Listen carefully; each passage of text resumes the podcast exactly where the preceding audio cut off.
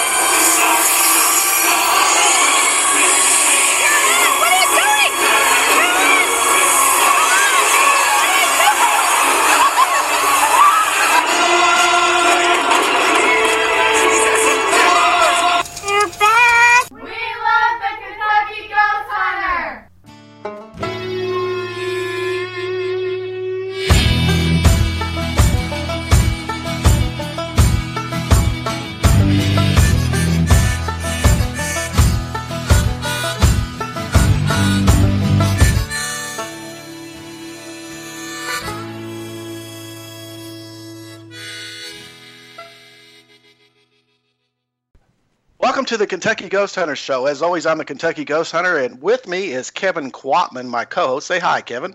Hey everyone. And he is actually we never ever tell anybody about what you do except co-host, but uh, I'm proud of the group that Kevin's got. He's with Stone Creek Preternatural out of Cincinnati, Ohio, and uh, they are good friends of ours. Want to also give a shout out to my wife. I love you. I know she's listening. Sometimes she doesn't listen, but she's listening tonight, so I got to do really good here. Uh, and tonight we have very special guests. I'm kind of interested in this more than anything, is because it's a it's a unique paranormal group out of Los Angeles, California. Um, it's Pand- Pandora's Jars of Los Angeles. Now, what's unique about this team is it is a team of mediums that have formed together as a paranormal team. And the equipment that, that I'm sure they use some kind of equipment, but the main equipment that they use is actually their abilities as mediums. So I want to bring them on because that's not what you really hear. Usually there's a medium or a psychic that goes with somebody, but for to have the whole team of mediums, uh, I think it's going to bring a different perspective on paranormal investigation. But we've got uh, Amy Bouchamp, Erin Monroe, and G.D. Carey. I'm going to start off with Amy. Amy, tell us how this group formed and, and how you girls got together. Hi. Uh, yeah, it was. Um, it's it's a little bit different how we formed because um, you know I work in entertainment. I've been working in entertainment for many years now, and um, you know I have been in the paranormal as well for an equal amount of years, um, working solely by myself. And um, about a few years ago, I wanted to get people together um, with the idea of um, you know, doing more work out in the community. And, uh, you know, I did have experience about 10 years back with the traditional um, paranormal um, investigative team, and that was a great way to kind of cut my teeth in the field. Um, but I felt that there was a lot of areas that was lacking. So I went about kind of my own way and uh, just doing my own work as a medium, and now coming back around full circle. Uh, I thought I would try to fill out a team where I could see the gaps um, and, you know, just kind of reached out to my network and see who would come back. Uh, and uh, we got some really good responses, and we've just been constantly trying to shape the team um, over the last few years and had a, a lot of amazing experiences in between. So how did you? I mean, you had a network, but how did you three get together? I mean, have you known each other in the past, or is it they responded to you and you just enter? I mean, how how did you get it together? Uh, well, I kind of reached out through Facebook, and um, you know, one of the things that I am working on is um, putting a uh, putting a show together. We've got a lot of different endeavors as a team, and um, you know, we've got a community outreach arm where you know we're teaching other people how to connect with the deceased and beyond. Um, and then um, I do individual mentorship and stuff like that. But as far as um, getting people interested, I mean, Erin, uh, Erin and I go way back to high school.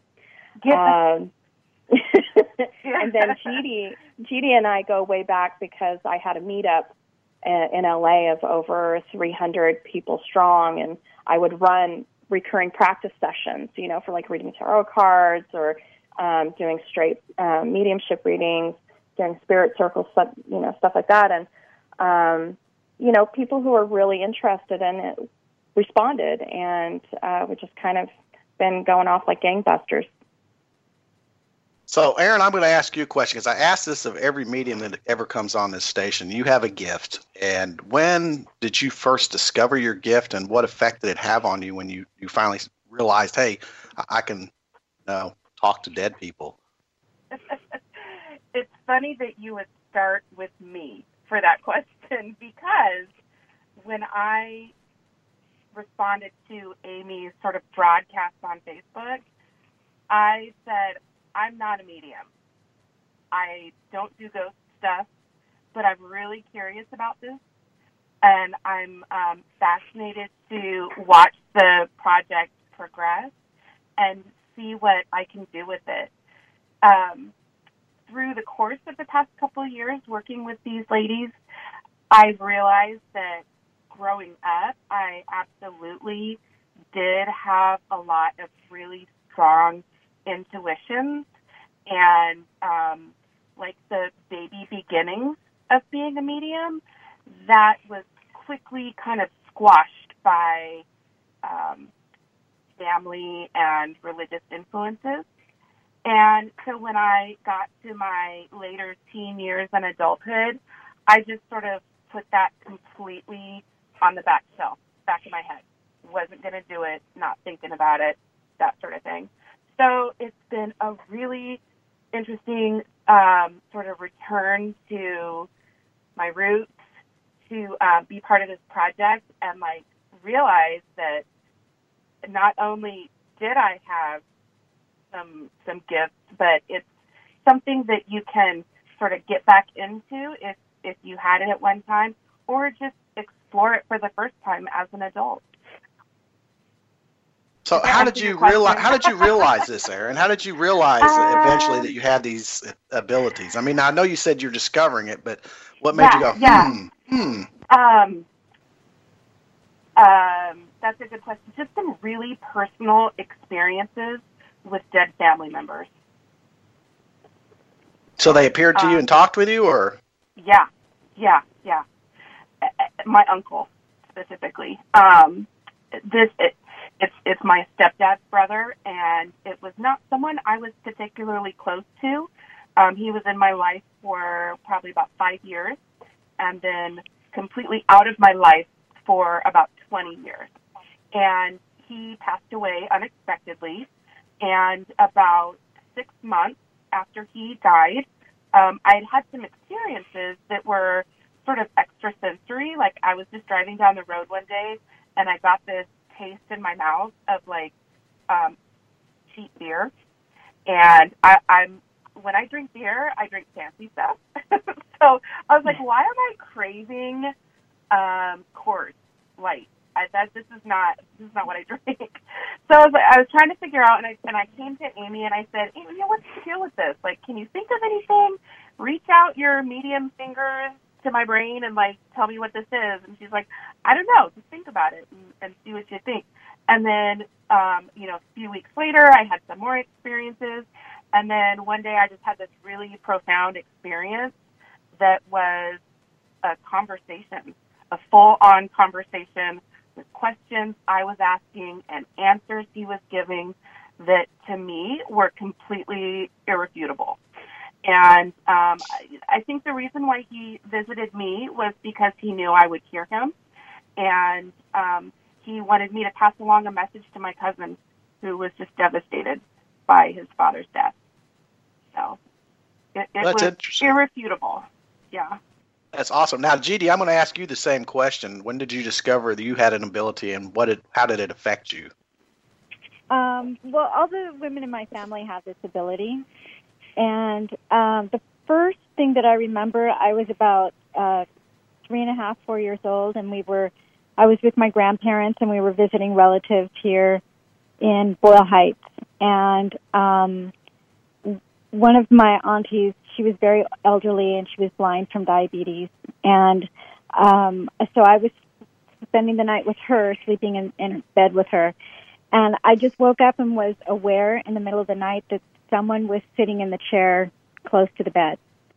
And I got really, you know, I got the chills. And she said, It's okay, Mija, it's just my dad. And she held my hand, you know, under the covers. And uh, a couple days later, she passed away. And I was telling everybody, like, oh, her dad came, he came to get her. And everyone was like, shut up, you know, like, stop saying that, be quiet. And um, so I, I kind of learned that it was like, we all had it, but don't talk about it. But, you know, and the thing about, I'm really big on protection, spiritual protection, because when you open yourself up, everything notices you. and, um, you know, we always say the brighter your light, the stronger your shield, because, you know, things can take notice of you. And throughout my life, until a couple of years ago, every time I was like, no, I can do this. I want to help people. I want to do this. I would open up and, and have amazing experiences, and then something really stinking scary, scary, scary would happen. I'd be like, just kidding. Take it away. I don't want to do this. Um, so that now, now wait a minute, GD. I want you to elaborate a little bit. What do you mean by scary? Tell me about that. Um, uh, gosh, there's so many things. Uh, one of the things was, you know, I remember I I was in high school. I was starting to learn tarot, which was like super foreboding in my family. Um, but I was like, no, people have been doing this for a long time, and you can do divination with it, and I'm I'm going to learn how to do this.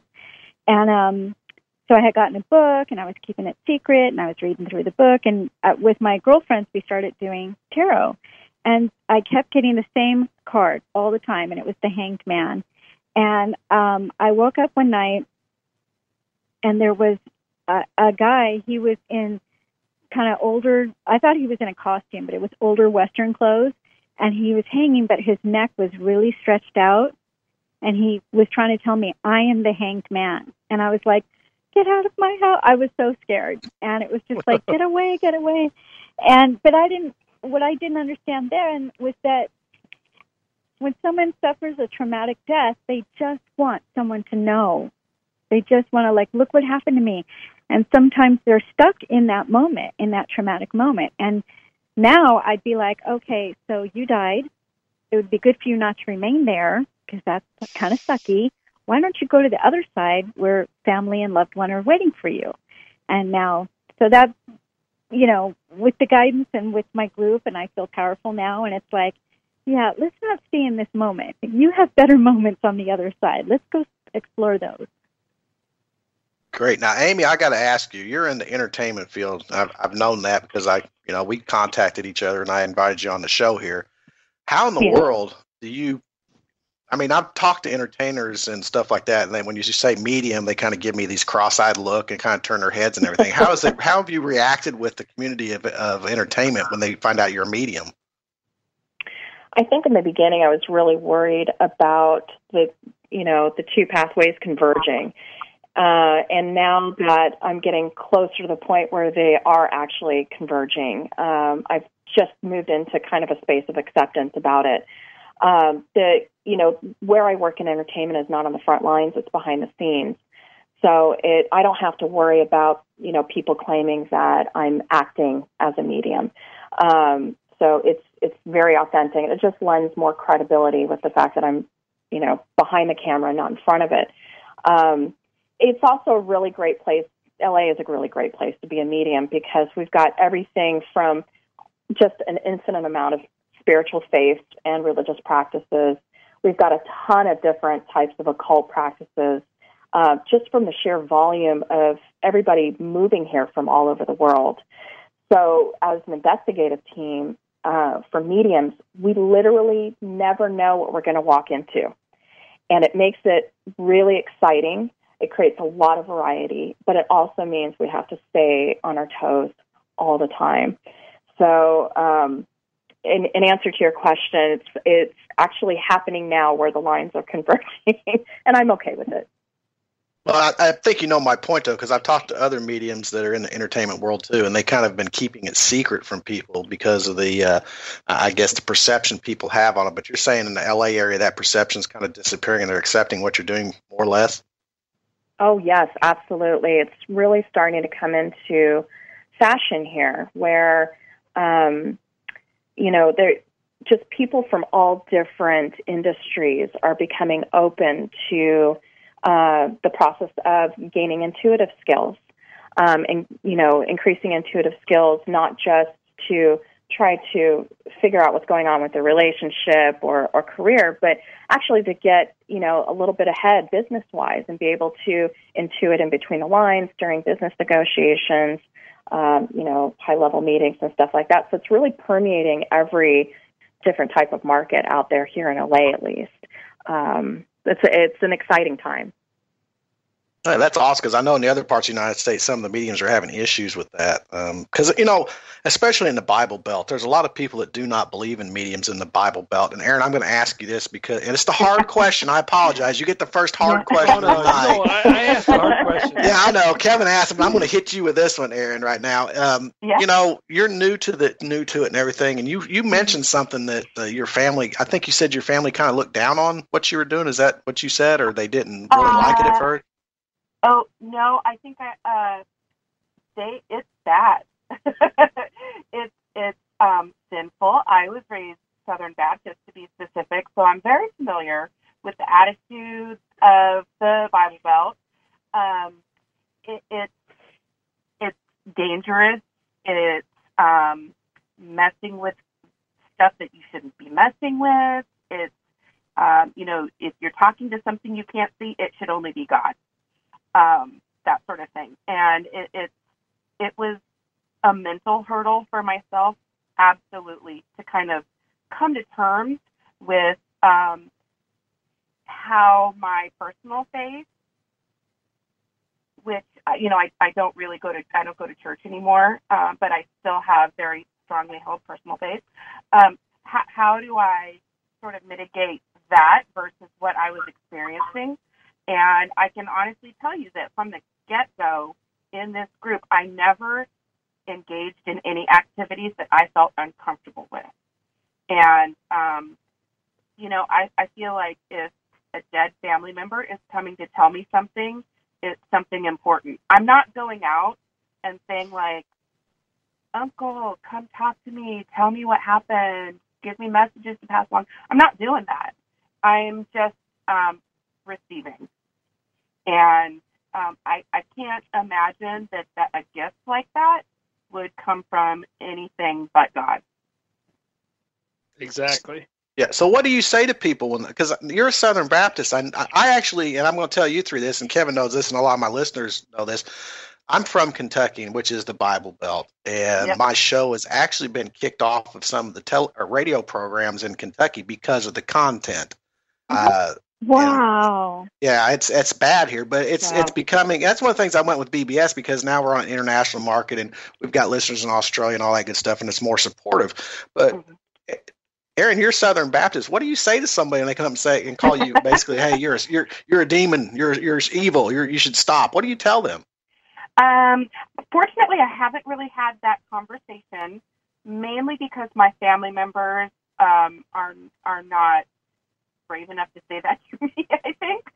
Um, uh, if somebody were to say that, I would say, you know, I disagree with you. I, I just, from my heart, I approach everything from a place of um, higher good, what is uh, just positivity. You know, I'm not looking for answers to anything. I'm not trying to like give somebody lottery numbers. I'm not trying to go out and like raise up and rabble rouse and get into trouble. I'm just listening. So I just I I honestly can't see where uh, like I said, it's a gift that if it comes from a place of good. I, I just I would have to disagree with someone who called me messing with demons or anything like that. Like I, I would feel like if somebody was saying that to me, that they were probably thinking of the things that they see on TV, which is not my reality. Erin, I totally agree with you. I I grew up Catholic, and a lot of my friends, even on Facebook, are probably ninety percent of them are Catholics, and a hmm. lot of them, you know, don't want to approve of what I do, and some of them like it, it, but a lot of them will tell me, "Oh, I, I, follow you on Facebook," but they won't like my stuff. Like they're afraid somebody else is going to see them like my stuff. Like they're afraid, and it's like, you know. But I, I totally agree with everything you said there. It, the, your gifts come from a higher power, and it's all And about I- how you. It's all about how you use those gifts, good or bad. You know, you're using Yeah, it for the good, yeah. which is great. Exactly. And honestly, Exactly, I've, and- I- I've also had um, angelic visitors as well, which if you read a lot in the Bible, there's kind of very specific scenarios where angels have visited humans. And my experience was different, but again, it came from this place of purity and love, like this infinite love. And um, I just had no doubt in my mind. So I think when my heart is in the right place and I'm confident and I know what I'm doing is right, then I just I can't worry about other people and what they say and what they think. Yeah, I'm going to direct this back to GD too, because when we were talking, GD, you actually brought up spiritualism, and you guys got to be careful what you say to me because I always listen. But you brought it up. do, do you have issues with that, or how does it how does it react with you, and what do you have as far as comments about what Erin said? My father was, um, for a long time, a Bible study teacher with Calvary Chapel. And uh, when he was alive, he would not be into this at all. I got in real big trouble by, I, I read a book about, it wasn't about witchcraft, but it was about some girls in high school that were looking into doing witchcraft. Um, eh, whew, I got a whooping. I got, I got in all kinds of trouble. And but now that my dad has passed and he comes to visit me all the time, I mean, he's obviously his his mind has been changed. And every most messages that we get from deceased loved ones are love and forgiveness and don't forget me. And people who are dying and people who have died, they all say the same thing. Like they just they just want to express love and forgiveness. I forgive you. Please forgive me know that I love you. At the end of someone's life, that's what it's all about. And that, those are the messages that we receive when we're, you know, conveying these messages of, of they don't always say it that way. Sometimes I don't want to say exactly what's being said because, you know, I'll hear it and I'll be like, ah, I'm not going to say that to your son, but I'll, I'll paraphrase for you because you're kind of ornery. But you know, the messages are all about love and forgiveness and look after your children and all of these things. And and don't think of me looking wasted away from cancer. Remember the time that we, you know, had this great memory or you know, all these don't work so hard, spend more time with your children. It's all about love and positivity and coming together and forgiveness. So when people tell me like, "Oh, that's demonic," or "You're communing with, you know, Satan," and all this stuff, and I'm like, then why is he being so positive and loving? you know, really? Because I'm not getting satanic messages here. I would think that they would be like, yeah, you should, you know, like don't don't don't ever talk to those people. I would think they would be divisive or separating or or continuing to cause pain or something like that. Um, that's what I would think if there were demons and you know Satan was interested in mediumship. That's what would be going on, and that's not what we experience. And, you know, Chip Coffey and Keith Moon, they brought my dad's voice to me, his voice, through one of the Frank's Box um, devices. And it was incredible. And it was, it, I don't want to say life changing because, you know, everyone says that, but it was like, that was a turning point for me that I was like, yeah, I, I, if I can help someone, I want to do this. There are so many messages that people just need to hear. And when you can bring that connection to someone, if they're like, oh, I just want to know this thing, it's like, and you can bring that and confirm it with them and help them to learn how to receive those messages for themselves. It's incredible. You walk away, no matter how bad of a day you had, if you can do that for someone, you're like, okay, I, No. I did a good thing today. Now I'm gonna I'm gonna throw something past you guys then, since you brought that up about the Frank's box. I'm not against it. I'm not saying it doesn't work, but we've been on investigations where we've been mimicked. We've actually caught Class A EVPs, and we're like, why would we say that? We never said that. That's not even there. We've caught many things that have been said. That's it's our voices, but it's not us. So what's Mhm. to say something comes through a box like that? How do you really know? I mean, that was your father, not something mimicking your father. I mean, I'm just saying, I'm just throwing it out there as devil's advocate because I've seen personally been mimicked before, and that's why I, I think wonder. it's important to talk about. I think I I'm not going to sit here and go like, oh no, that was my father's voice, so Right. I know 100. percent I know because I'm a medium, and also I trust Chip Coffey, and this is one of the original Frank's boxes. But it's it's just how do you know when someone is calling you on a landline? Remember old landlines? How did you? Well, that could have been somebody impersonating. Well, why? Why would they? And also, Right. what was the what was the message? Like in your case, uh, clearly something was trying to mess around with you, and that I think it's important to talk about that in paranormal circles. Just because you get an EVP, all it means is that you got an EVP. That that's you know what I'm saying. Like right. I think it's important to constantly remember context and not run away with ourselves. Like there were strange lights and there were orbs and we got EVPs and this place is mad haunted and it must be the guy who built the house and died inside it. Hey, wait a second. Jump into a lot of conclusions there. Um, Can I can So, I jump in real quick on this? Sure. Um, as as being newer to the idea of mediumship um, and working on this project with much more seasoned mediums who would, um, you know, have really strong messages that they were pulling through. My role that I kind of formed for myself in it was to sort of try to work the tech gear to match up and sort of confirm what the mediums were sensing to sort of be like a um, confirmation of what they were getting. And so uh, it's not that we would discount an EVP, but it's taken as evidence. So it's not like a, a we would take um, something that we heard on an EVP and say, okay, this is the real answer. We never looked at it in, from that perspective. We looked at it as like, okay, let's weigh this against what the person is telling us and what the medium is picking up on and and that sort of thing. So it's it's all sort of evidence, but it's not like a you know set in stone. This is the answer sort of thing. Well, Amy, do you guys use uh, equipment? Because in the intro we said you guys are the equipment, but do you actually use equipment like EVP recorders and cameras and all that when you do an investigation, or is it more just you three uh, going through the house or your team going through the house and, and seeing what's up? we set up the whole shop.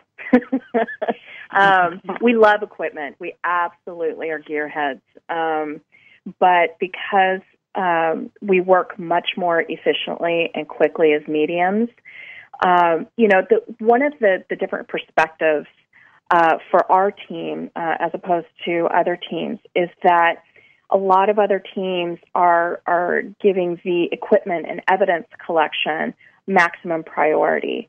And that's kind of the guidelines for how they're navigating through um, any, um, you know, investigative site. For us, it's different. For us, the most efficient way to get to the heart of all the variety of paranormal levels that can present in an environment is to utilize ourselves.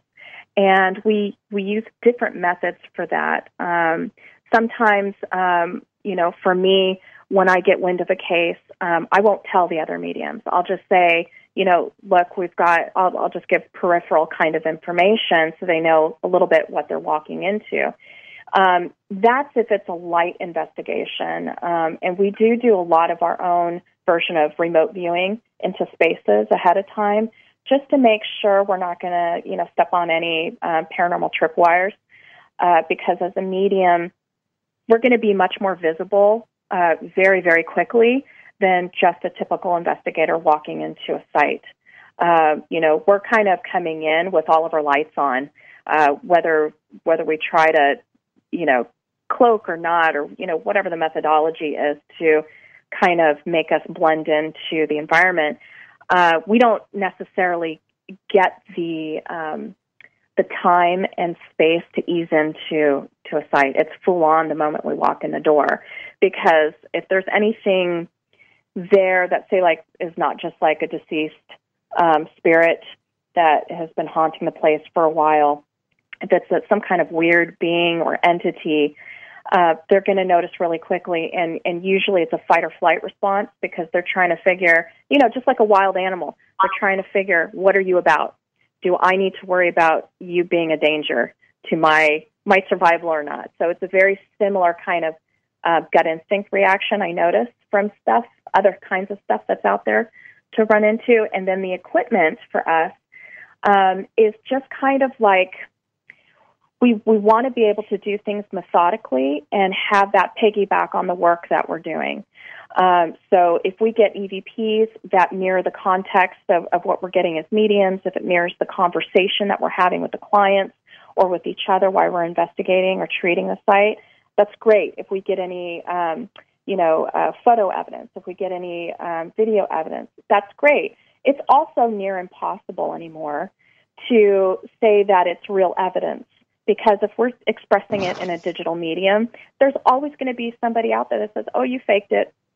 Right. Okay, well, you know, I'm not going to be able to prove to you that I didn't fake it. So what else do I have to go on? Well, what do we what do we do? We're trying to help the clients. We're trying to help balance the environment.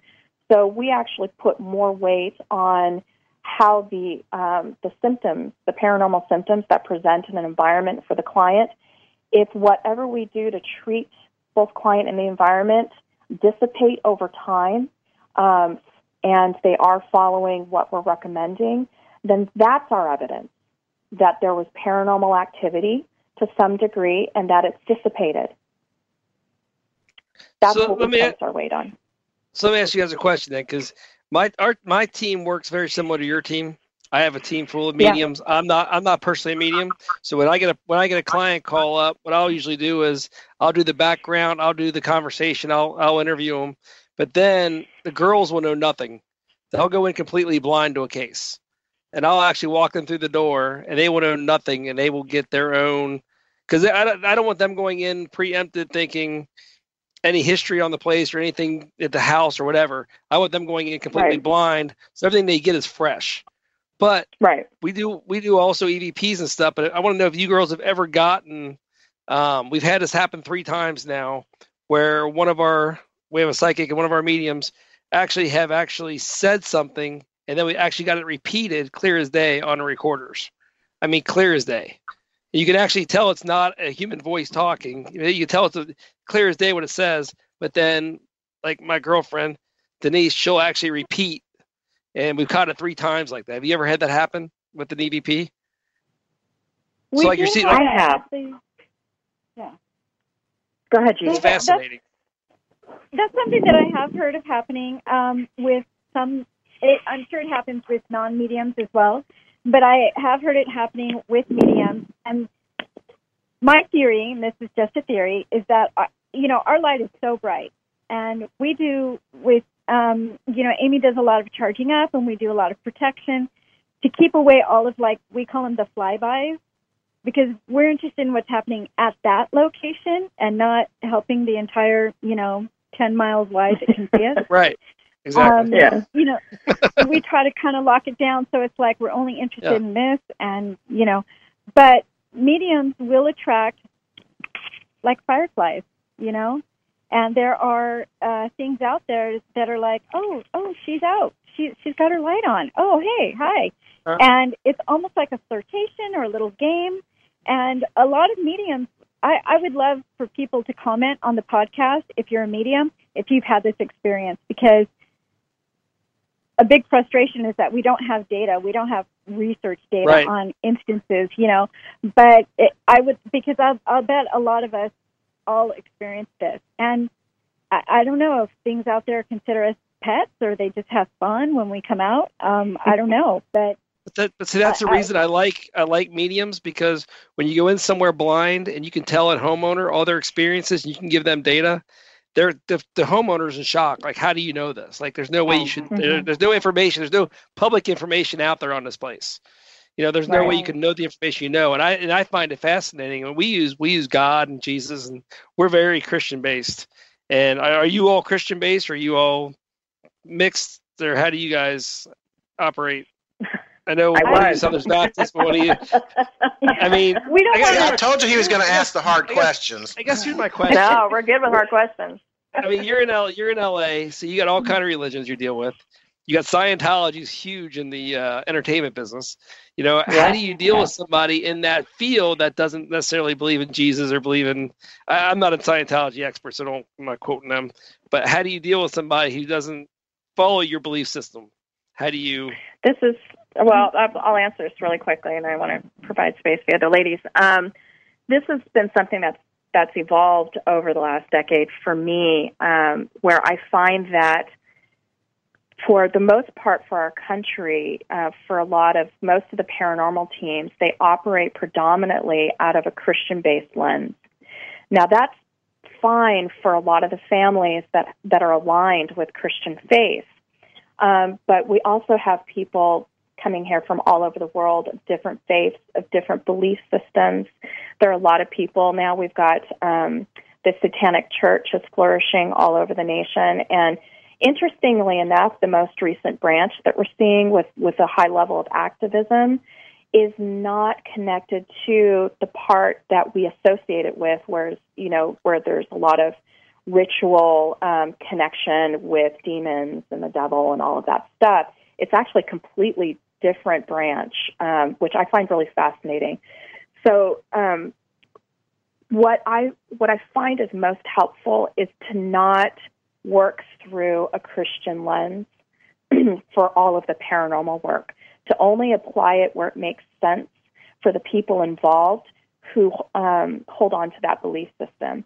So if I say like I go, um, I I don't see this happening quite often as a female, but say that you know I have a, a friend who is Muslim. They're having paranormal problems. They can't get help through through um, their faith. So she heard about me being you know medium or this or that. Okay, and I'm just giving her for instance. Mhm. Um, so I go to the home. I'm I'm working on helping the family. There's definitely paranormal activity present. Am I going to tell them to pray to Jesus? No, I'm not going to tell them to do that. I'm not going to say like, no, you have to convert to a, a Christian way of dealing with your paranormal problem in order to deal with it. I'm going to operate within their faith, utilizing their sacred symbology, their sacred items, their um, sacred prayers, and I'm going to work with that system to help them gain strength and help to balance out the activity that's going on in their space.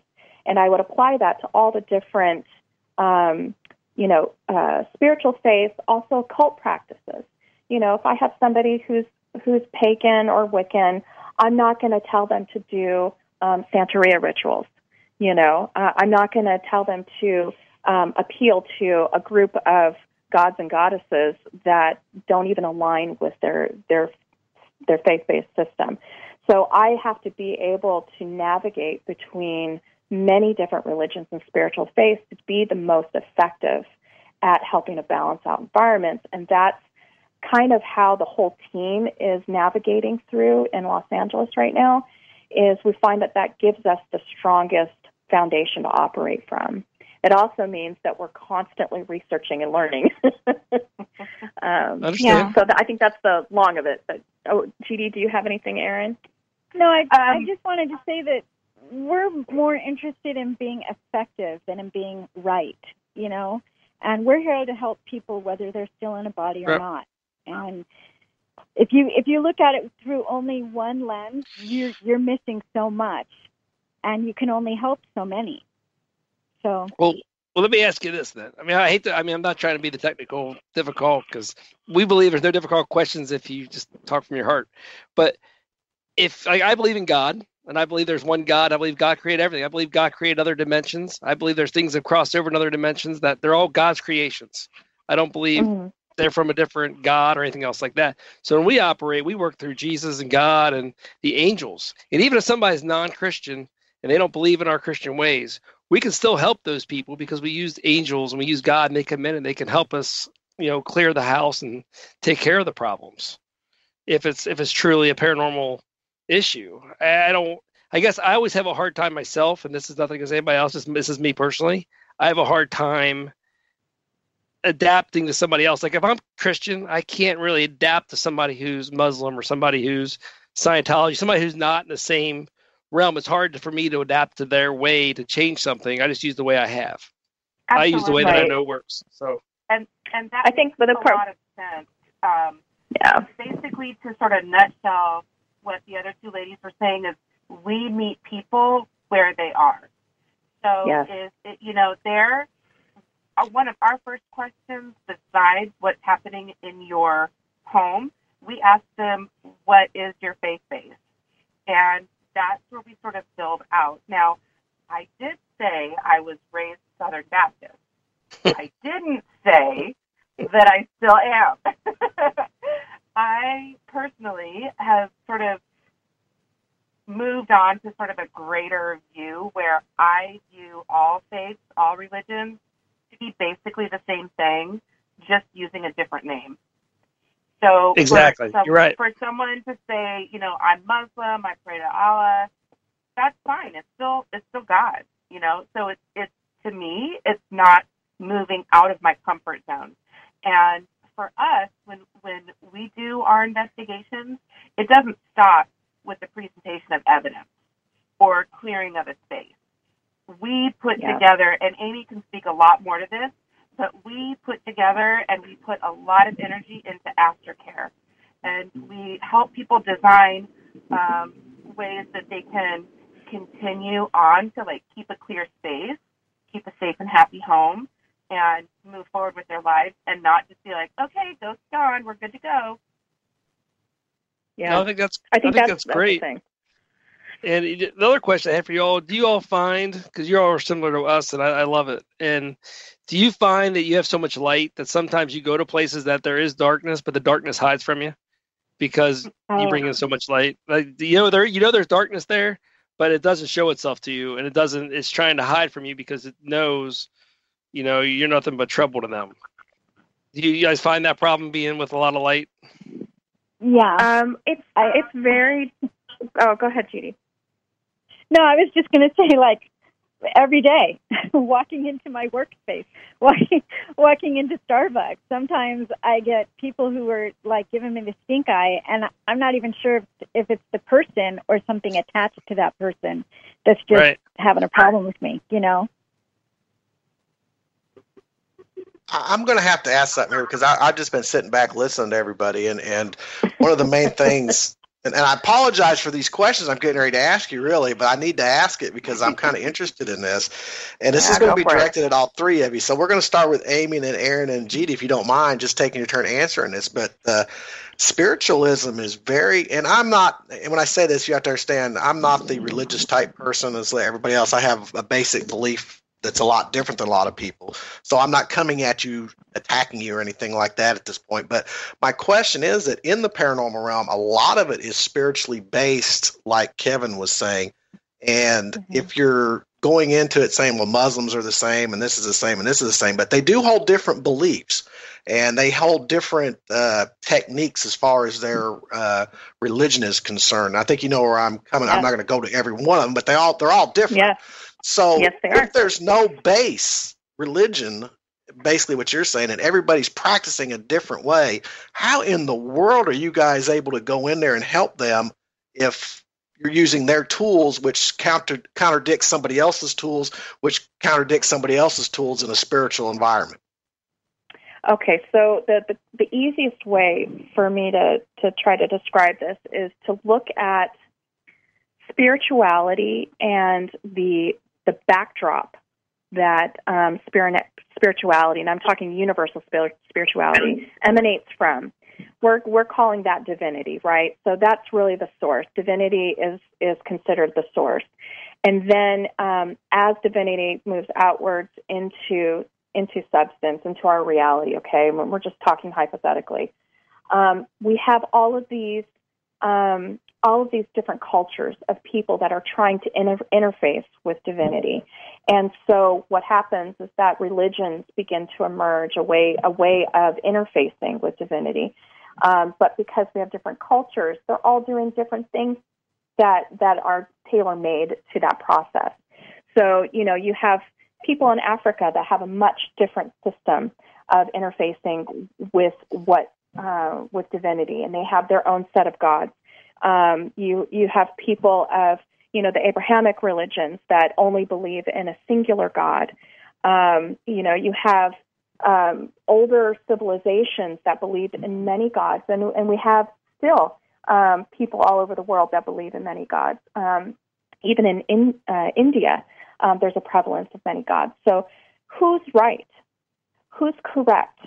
And what we do as a team is we we research up and down the line, um, way back to ancient civilizations, and we try to find the through lines between all the cultures, all the faiths. What are different cultures doing to address the paranormal uh, within their own faith, within their own structure, structure. Is there a through line? What is that through line?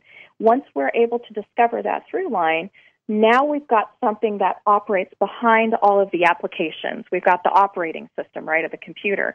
The applications are just the religions that are that we find all over the world. So if we think about it from that perspective, it begins to kind of paint a different shape of how to address going into all these different households and businesses and to be able to help people. We don't we don't help them by by overlaying one religion onto another. We help them by utilizing the through lines of all the religions and cultures and um, speak to them and work with them through their specific faith based system.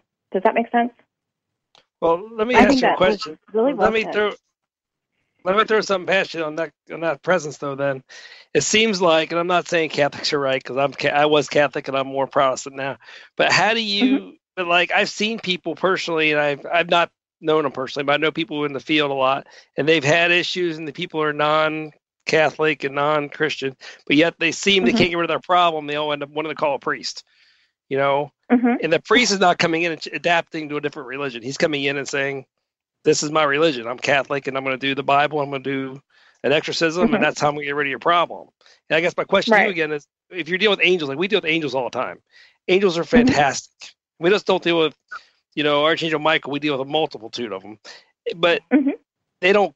I mean, if I if I deal with somebody who doesn't believe in angels, I mean, the angels are still going to help. I mean, that person may not believe in angels though, because I've met people who don't believe in God, they don't believe in angels, but they believe in the demons. And I'm like, how do you believe in demons, not believe in God? How do you? I would love to have I him work- here. Um, Go ahead, Erin. Sorry. Sorry, guys. the, the the way the the terms that I personally think of it is almost like to to communicate without using our language of words. You know, so we're we're not using the language of a specific religion. We're using the language of intent, desire, calling upon the Godhead. Um, so in that respect, it, it doesn't matter which words you're using, it's that intent behind it. Mhm. Okay. Yeah. Is that is that ringing? Is that making sense? No, I, I see where you're going with that. Mm-hmm. And I and I understand. And like I think the reason why most people would call a Catholic priest if they feel like they're being possessed or haunted or whatever, because that's what's prevalent in Western society, in TV Yeah. and movies and storytelling. Like you know, it's it's that's just sort of like where the, where your first thought goes to. And at the end of the day, we're all ministers of Christ, so we can all Yeah. administer and heal, so and help. Yeah, that's the So- idea. Yeah, that's the idea. So I'm gonna. I don't know how, how many of you girls answered that question so far. Because I know A- A- Amy did. Did, did we get the Somebody other did. I, answer? I interrupted. I'm sorry. Yeah, yeah, I just, that's what I'm trying to figure. Okay. Erin, did you get to answer it too, or did you not yeah, answer it yeah, yet? yeah. I did. I Okay, did. So about? GD, you're the one that didn't answer. Is that correct? No, I haven't answered yet. I just want to say that I, you know, I do a lot of angel work, and um, actually, that was what I started working with this angel protection, and that is why now I feel like I can just walk into any situation and and feel, you know, I'm fearless now because it is so powerful, and I've seen it be so effective. And the angels are effective for any situation, any situation, and um, obviously not every faith based or spirituality has believes in the angels although many of them do they're not going to call them by the same names but They still believe in that energy, if you will. But so the angels are absolutely for any situation you can you can call them in. But the thing about it is that there are people who are haunted and then there are locations that are haunted, right? And so sometimes it's a combination of things, sometimes it's it's a layered effect. And you know, you got to meet people where they are. And it's also about respect of like we're not here to trample on you or tell you like, you know, you need to do it this way and there's only one God or anything. That's none, none of our business. We're just here to help them. And if, you know, we do call in the angels and um but it's about like what what is your situation here and how can we help you and also how can we teach you to help yourself? And i think that's why our approach is different. And i think that's why you know we we come to things with no judgment you know? Good point. we have recommendations such as hey man you might not want to spend 48 hours on you know cranked up watching slenderman videos and then wonder why you got weird stuff happening in your house. You know that might not be the way to go but we have recommendations but we really try to come out with like no judgment and you know this is what we think will work for you. Please keep in contact with us so that we know. And if that's not you know every every light worker every paranormal investigator has should have a whole bunch of tools in their toolkit. And you know people call a priest like Erin said because that's what we've been told to do by the media by books and films and tv call the priest he'll bless the house it'll go away. And okay that's one thing but there's so much more that you can also do. People can help themselves people can you know keep the vibration high to just get rid of stuff won't come around if your vibration is too high you know? And that's why things will try to cause arguments right? So there's strife in the home. Now it feels more comfortable to whatever is hanging out in your house you know so we teach Right. people to be cognizant of that you know? It's like are you guys having arguments out of seemingly out of nowhere? Has this always been a pattern for you? Is it kind of a new thing? You know we we stumble around like a drunk guy trying to find his way home Well, like, like- okay maybe it's this maybe it's that. But like you just said, you know, but these people got to be willing to to help themselves too and change a little bit because Yeah. if you go and if you go and clear the situation out and help them out, but then two days later he goes back to watching that 48 hours of Slender Man or whatever it's called. Yeah, he's going to bring the problems right back in, and he's got to be willing mm-hmm. to change his lifestyle a little bit in order to avoid, you know, and change his vibration and avoid these problems.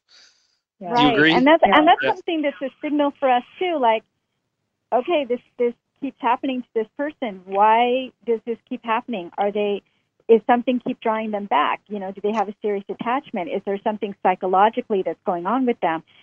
Literally, the same kind of um, I don't want to say mental health, but the same kind of mental emotional attachments.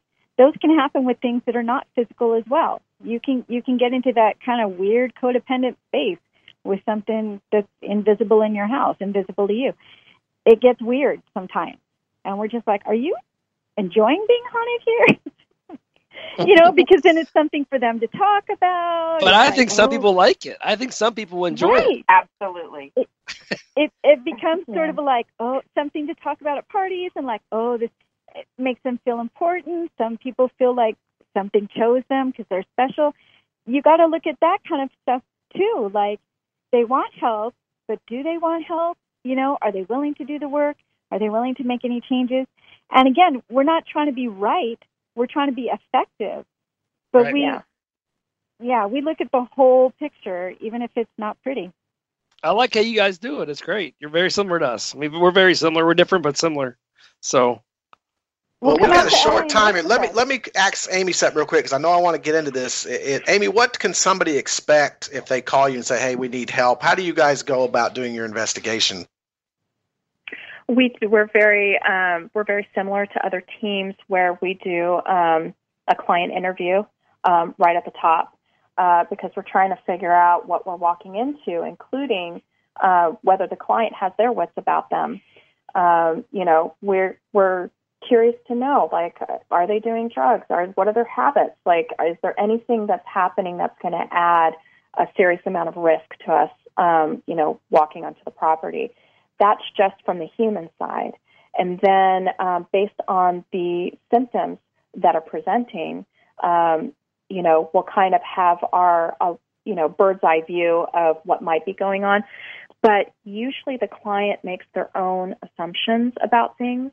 And it isn't until we actually physically are at the, the active site where we get a real idea of what it is. Like, and it's not typically just one layer. I mean, that's an easy one if it's just one layer, depending on what it is. There's usually multiple layers um, at a location that we have to kind of peel back and chip away at over time while we're working with the client. Um, so that's typically how we start out. So, I mean, when you guys actually go into the house, though, is it just you three, or is there more with your team? There's there's more, and uh, we do take our baselines. We try to um, do the standard methodologies um, as other teams do with their approaches. But um, after we, we take our baseline, that's where we break off and we take notes. Uh, we tour the, the spaces individually um, and we take silent notes. Um, we also, before we do something, you know, more, more energetically uh, for our group, so that we kind of block off everything outside of the property because we tend to attract stuff from all over the neighborhood and it contaminates the site further. So that's something that as mediums we have to do to to differentiate the activity that's happening on the property versus around the property. uh, so it gets a little bit challenging sometimes. Um, but we're still we're still taking data. Um, all those notes we use them as individual um, uh, assessments of the different layers because maybe one medium will pick up really well on a, on a particular layer but the other one won't. But then that one will pick up on some other set of details that leads to another layer. Um, so it really gives a nice, well rounded approach to identifying more specifically what's going on at an active site rather than just saying, yeah, your place is haunted.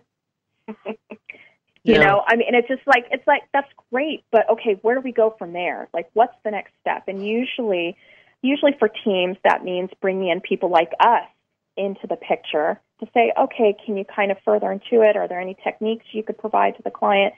You know, I have a, a spiritual psychology background. Um, GD has um, a medical ER background. Erin, you've got tons of different. you've got um, we cover we cover a wide range. Erin also has a very uh, big medical background as well. Um, so we draw from our rich life experiences, our um, all the different vocabulary that we have. We use everything we got to assess an environment and the clients and to try to help them. Um, you know, that's our through line. And then the treatment phase, we literally help to give them a leg up so that they can um, they can continue to maintain the space after we've left. And that really is the big key piece because Otherwise, things will go right back to what they were. Um, so it, it really is a lot of work that we put into um, helping people. How do you? How do, I got. How do you keep from clash of the mediums? Because I've we interview mediums all the time, and we we associate with them, and they all you know one medium will come in and they'll have one particular uh, perception, and another medium will come in the same location later have a totally different uh, perception. How do you girls work together if if you're all mediums coming in and some people are saying, "Oh, we've got, I, am feeling this," and somebody else is saying, "No, I'm feeling this." How do you keep from the clash? Because we, because say, we, uh, we go ahead. Say, I'm feel, I'm Amy will say, "I'm feeling this," and and GD will say, "Oh, great," and I'm feeling this too. It's not I'm right, you're wrong. It's I'm feeling this and I'm feeling that, and you know, it, we just collaborate, and I and I think just because our team is always coming from a place of light and positivity, we just we don't really have that kind of conflict yet. I mean, not wood, but that's really our our team spirit, so to speak. So yeah, I, I, I got. Um, go ahead. We do a lot of charging up in the beginning to make sure that we're of one heart and one mind when we go into a location. And the more that we work together, the more that we know how to work together. And so we, we haven't had those problems. It's awesome. So have you have you girls run into anything? I mean, you're you're in harmony and you guys have got the light going on and everything, but in any paranormal uh, experience, and it's happened to Kevin, it's happened to me, it's happened to everybody that's in the paranormal that is truly into the paranormal, not doing it just for kicks to for parties, like someone said. Um, do you have experiences with entities that do not like you and basically do everything they can to get rid of you? I'm sorry. I'm just laughing because I, I'm thinking about this one time that Amy and I walked into this home and this guy immediately stood in front of her and was just screaming like, "Get out! You're not allowed to be here!" And he was trying to push her away, and she was like, "Okay, you don't have a body, so step aside." But it, it that's just a pain of It's it, it's it varies because you know you can have aggressive deceased spirits. Like say you had somebody who was um, you know uh, an abusive man or woman, um, or you have somebody who was a criminal um, or uh, you know serial serial killer, what have you. Just because they're out of a body doesn't mean their personality or psychology, uh, psychological framework has changed. They still retain, especially if they're hanging out here on Earth, they still retain that kind of base structure of belief system and personality, um, you know, ways that they view reality. So if they if if if we walk into a location and they see us as a threat, they're going to use the same tactics that they they were while they were still living. Now we're just talking about ghosts, right? We're not even talking about other types of entities. Um, I actually worry a little bit more about other types of entities than ghosts because ghosts are, uh, for the most part, easier to pick up on for mediums. When you've got, um, and and this is the big challenge with with the Christian based um, lens is that it's so polarized now that either entities are all good or all bad. And in reality, there's a whole range in between that we we just true. we're just barely scratching the surface on. And so, you know, my my goal when I go into a site is to identify everything, not just what's all good or all bad, whatever is presenting. Because you could have a being that maybe is just like out of place. Maybe there's somebody who's doing some occult work. They brought through something. The being's there. The being's like saying, "WTF? Why am I here?" And oh, okay, must have been you. I'm coming after you. You know, who knows? Um, it could be any number of, of ways that a being kind of got into that um, place, or there could be multiple different layers. I mean, we run into many different um, residential homes here who are having challenges with Native American ancestors. You know, we've had Native American tribes moving through this whole area for hundreds and hundreds of years. Um, and there are a lot of sacred sites around here, and developers have no way of identifying that. They just build right over the land, not even thinking twice about what they're building on or how it might, you know, whatever's happening there might impact the structures.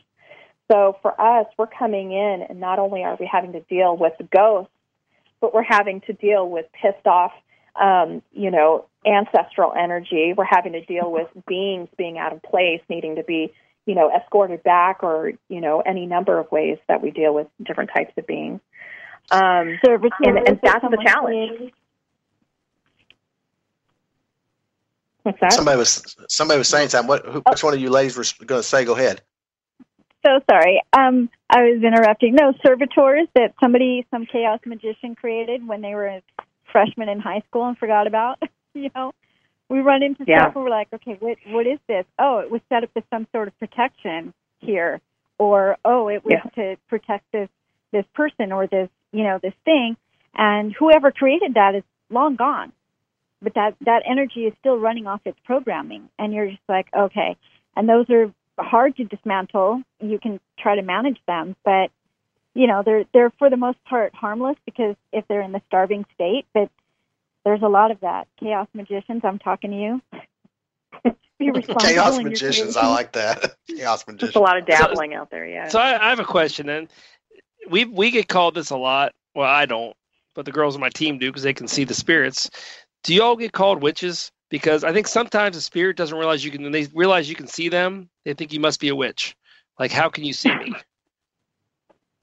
I mean, if, if you have been Uh, called that, we've been called that multiple times on our team. It depends, what I think, it? on. Well, it's probably yeah, it's probably coming from the the um, spirit's perspective. Like if you're um, you know, if, if you're talking about a, an ancestor spirit um, that's still protecting a sacred burial site, they're probably going to call me a medicine woman. You know, um, it, it I'm just just talking about depends it- on.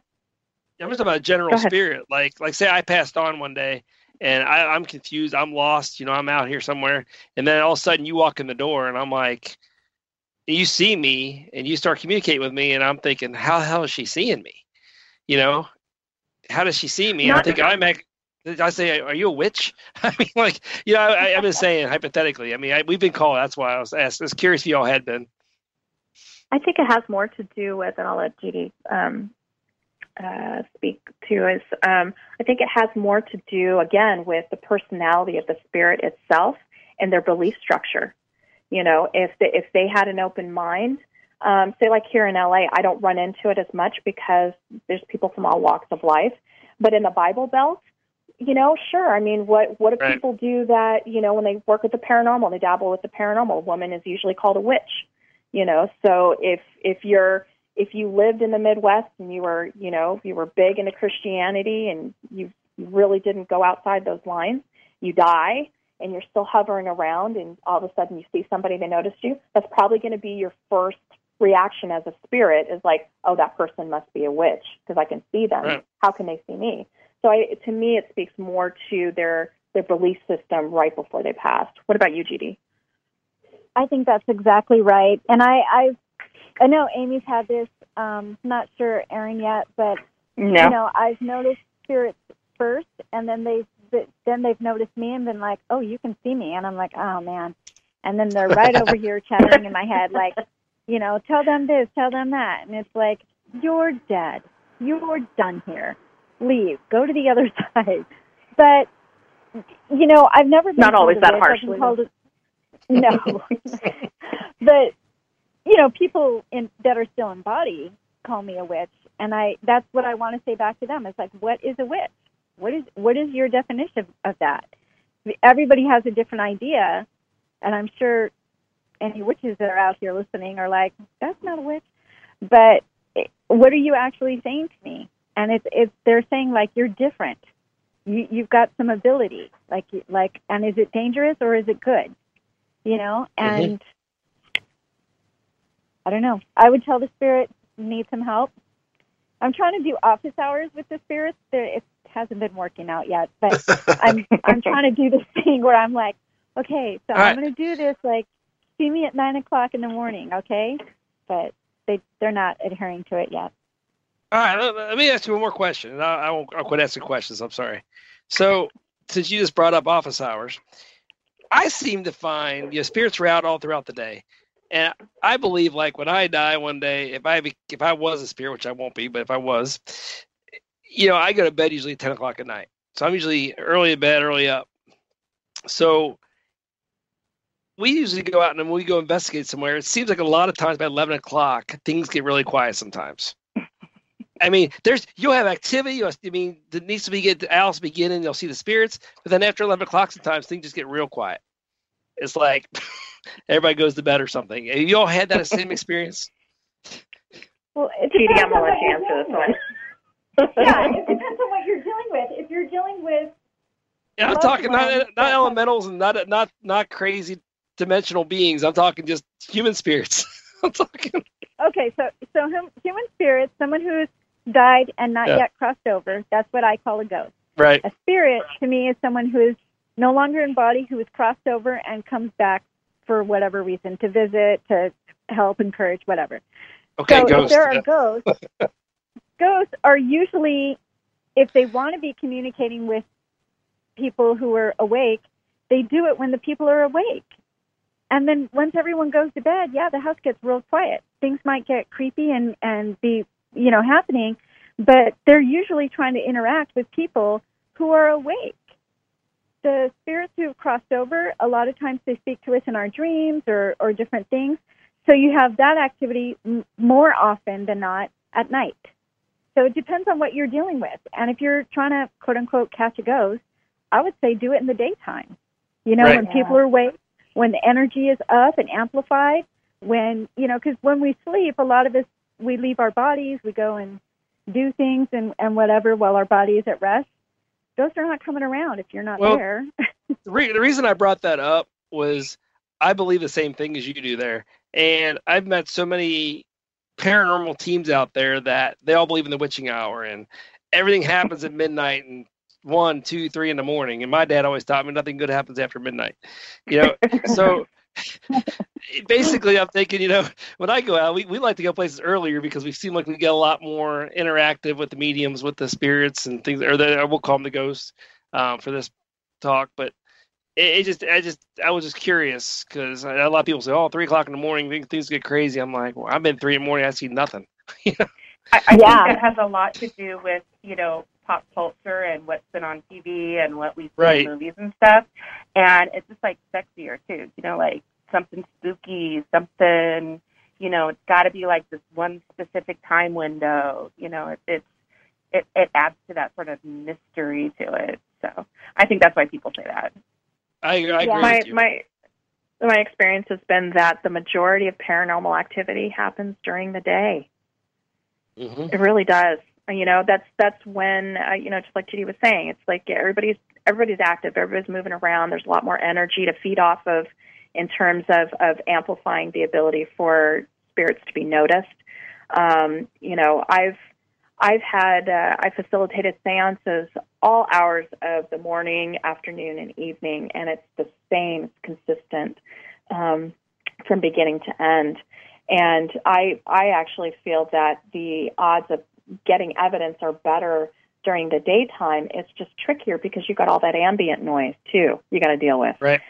So nighttime is ideal for you know to lessen the ambient noise, but then you also potentially have a lot lessening of, of the activity as well.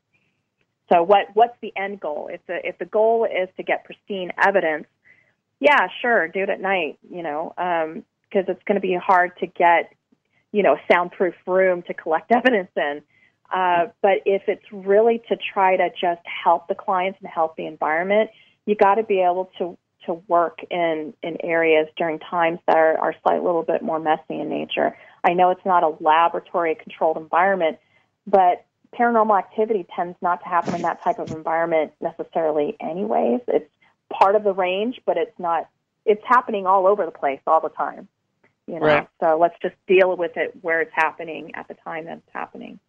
A hundred percent Uh, agree with you guys on that that's that's good i was just curious Are you three ladies bombarded by ghosts? Because I mean, if you have this gift during the day and you have it at night, surely if these spirits or ghosts notice that you have this gift, are you are you bombarded by spirits that want to communicate?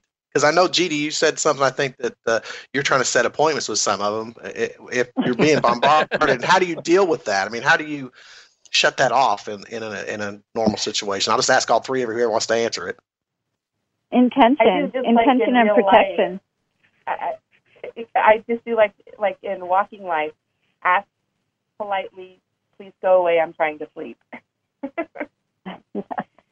So you are you are bombarded though. I guess what I'm asking. It's just not you know you just don't walk in the house and then concentrate on somebody. You you three ladies can actually have spirits just appear, ghosts just appear and say, "Hey, I want to say something," and you could be eating dinner and they sh- and they show up. Is that right? Yes.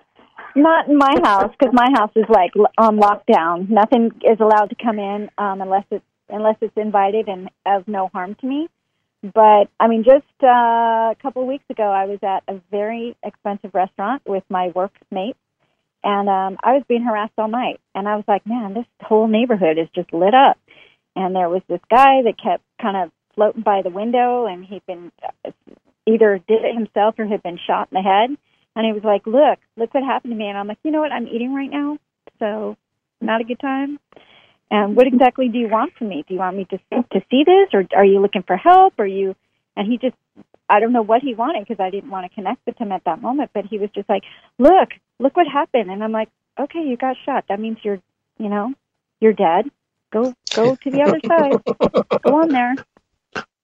So you actually Okay, see well- these, and that's something else that's new because some of the mediums they feel them, or I guess that's not a medium. That's actually a uh, uh, Empath. empath. Empath. But you you ladies actually you actually see the the apparitions just like they were standing in front of me right here.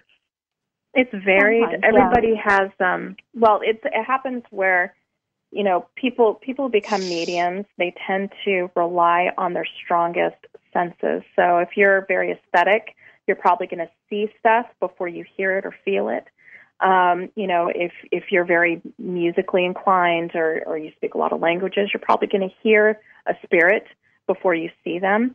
So it, it nor, typically defaults to whatever your strongest senses are, and you're just using a higher octave uh, uh of sensing into reality. Um, that's that's typically what I find with mediums um, and myself. You can develop out those other weaker senses so that you're more well-rounded and you can pick up um, larger bandwidths of information coming at you from spirits. Um, you know, that's the thing. The other thing too is if you're constantly getting approached, how do you not look like a crazy woman, you know, or crazy man out there? Um, I, I end up having a lot of mental conversations with ghosts. Um, you know, and saying a lot of the same stuff that G.D. does. It's like, um, seriously, WTF? Why are you bothering me right now? I am eating my dinner. Please, can you come back in like five minutes? And those are usually for the ones that are like, please help me, please help me, please help me. Um, you know, they just don't have any. Um, that they're the ones that just do not respect boundaries. So the, for the ghosts that don't respect boundaries, I push back a lot more harder. If they're ones that are, are a little bit more timid, they're looking for guidance or help, I'll just say, okay, give me a few minutes and then I'll, I'll come back around to you. Let me just finish this. And of course, I'm saying all of this silently. Um, so you, you get to, you get the ability to develop your multitasking skills really quickly. so. Girls, we're running out of time, but I'm going to let, I'm going to ask you one more question. I want each of you to answer it real quick if you can. Actually, we went over, but being that I own the show, I can do that. Uh, the question I wanted to ask you is um, advice you would give to somebody that is just now uh, realizing they have the ability that you have or is experimenting with it or because a lot of times and i think you'll agree with this that when mediums discover they have this ability or this gift, they are looked at sometimes. They don't talk about it because, hey, people are going to think I'm crazy or whatever. So, just quickly, I wanted to start with Amy, then Erin, and GD. What would you advise somebody that's just now uh, coming into the gift and knowing what's going on or, or, or trying to realize what's going on with them?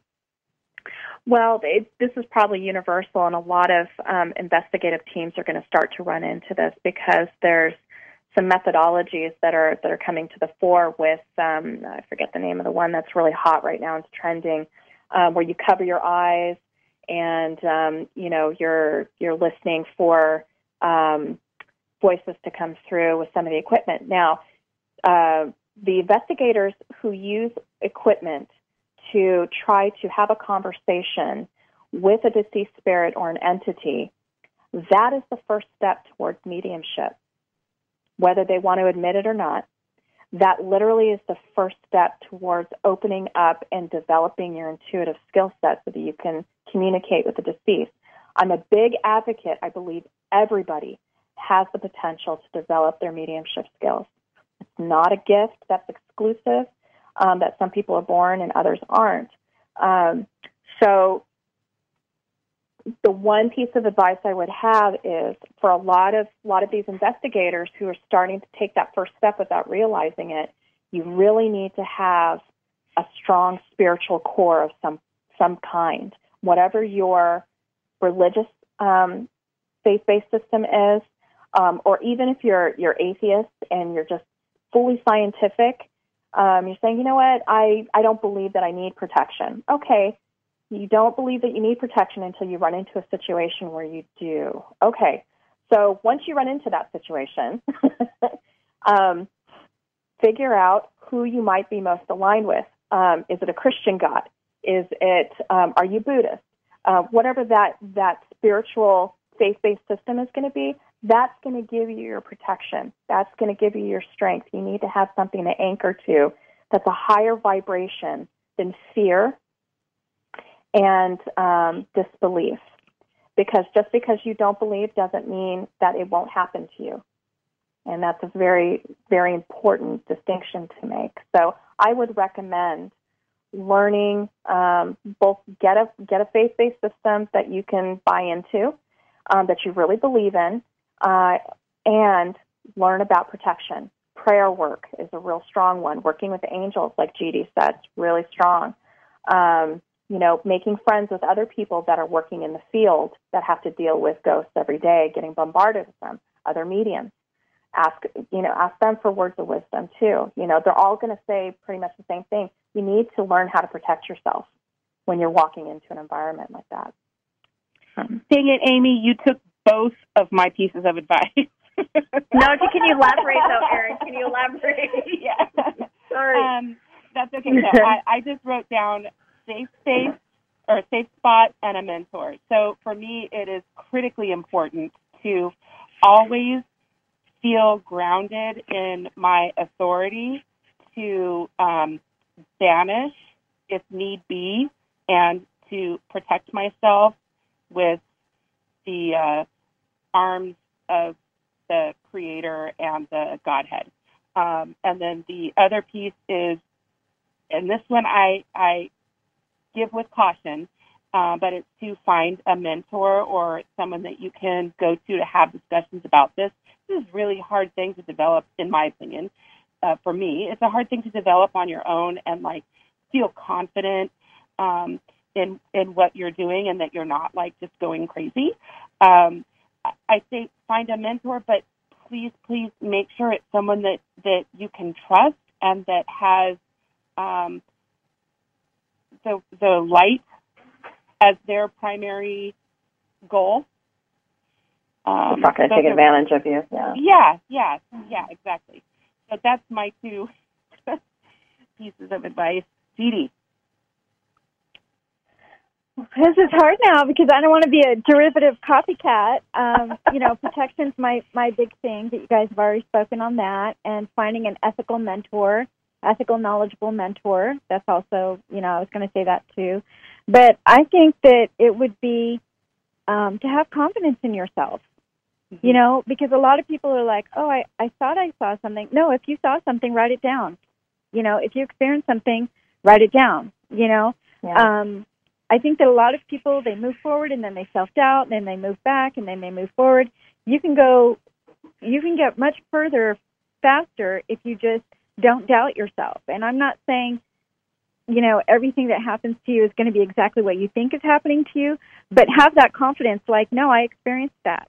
Um, that doesn't mean the experience is the end of the world and that's all there is to say about it, but you know, I, I see a lot of people, and all of us have done it. Is um, just we cripple ourselves with lack of self confidence.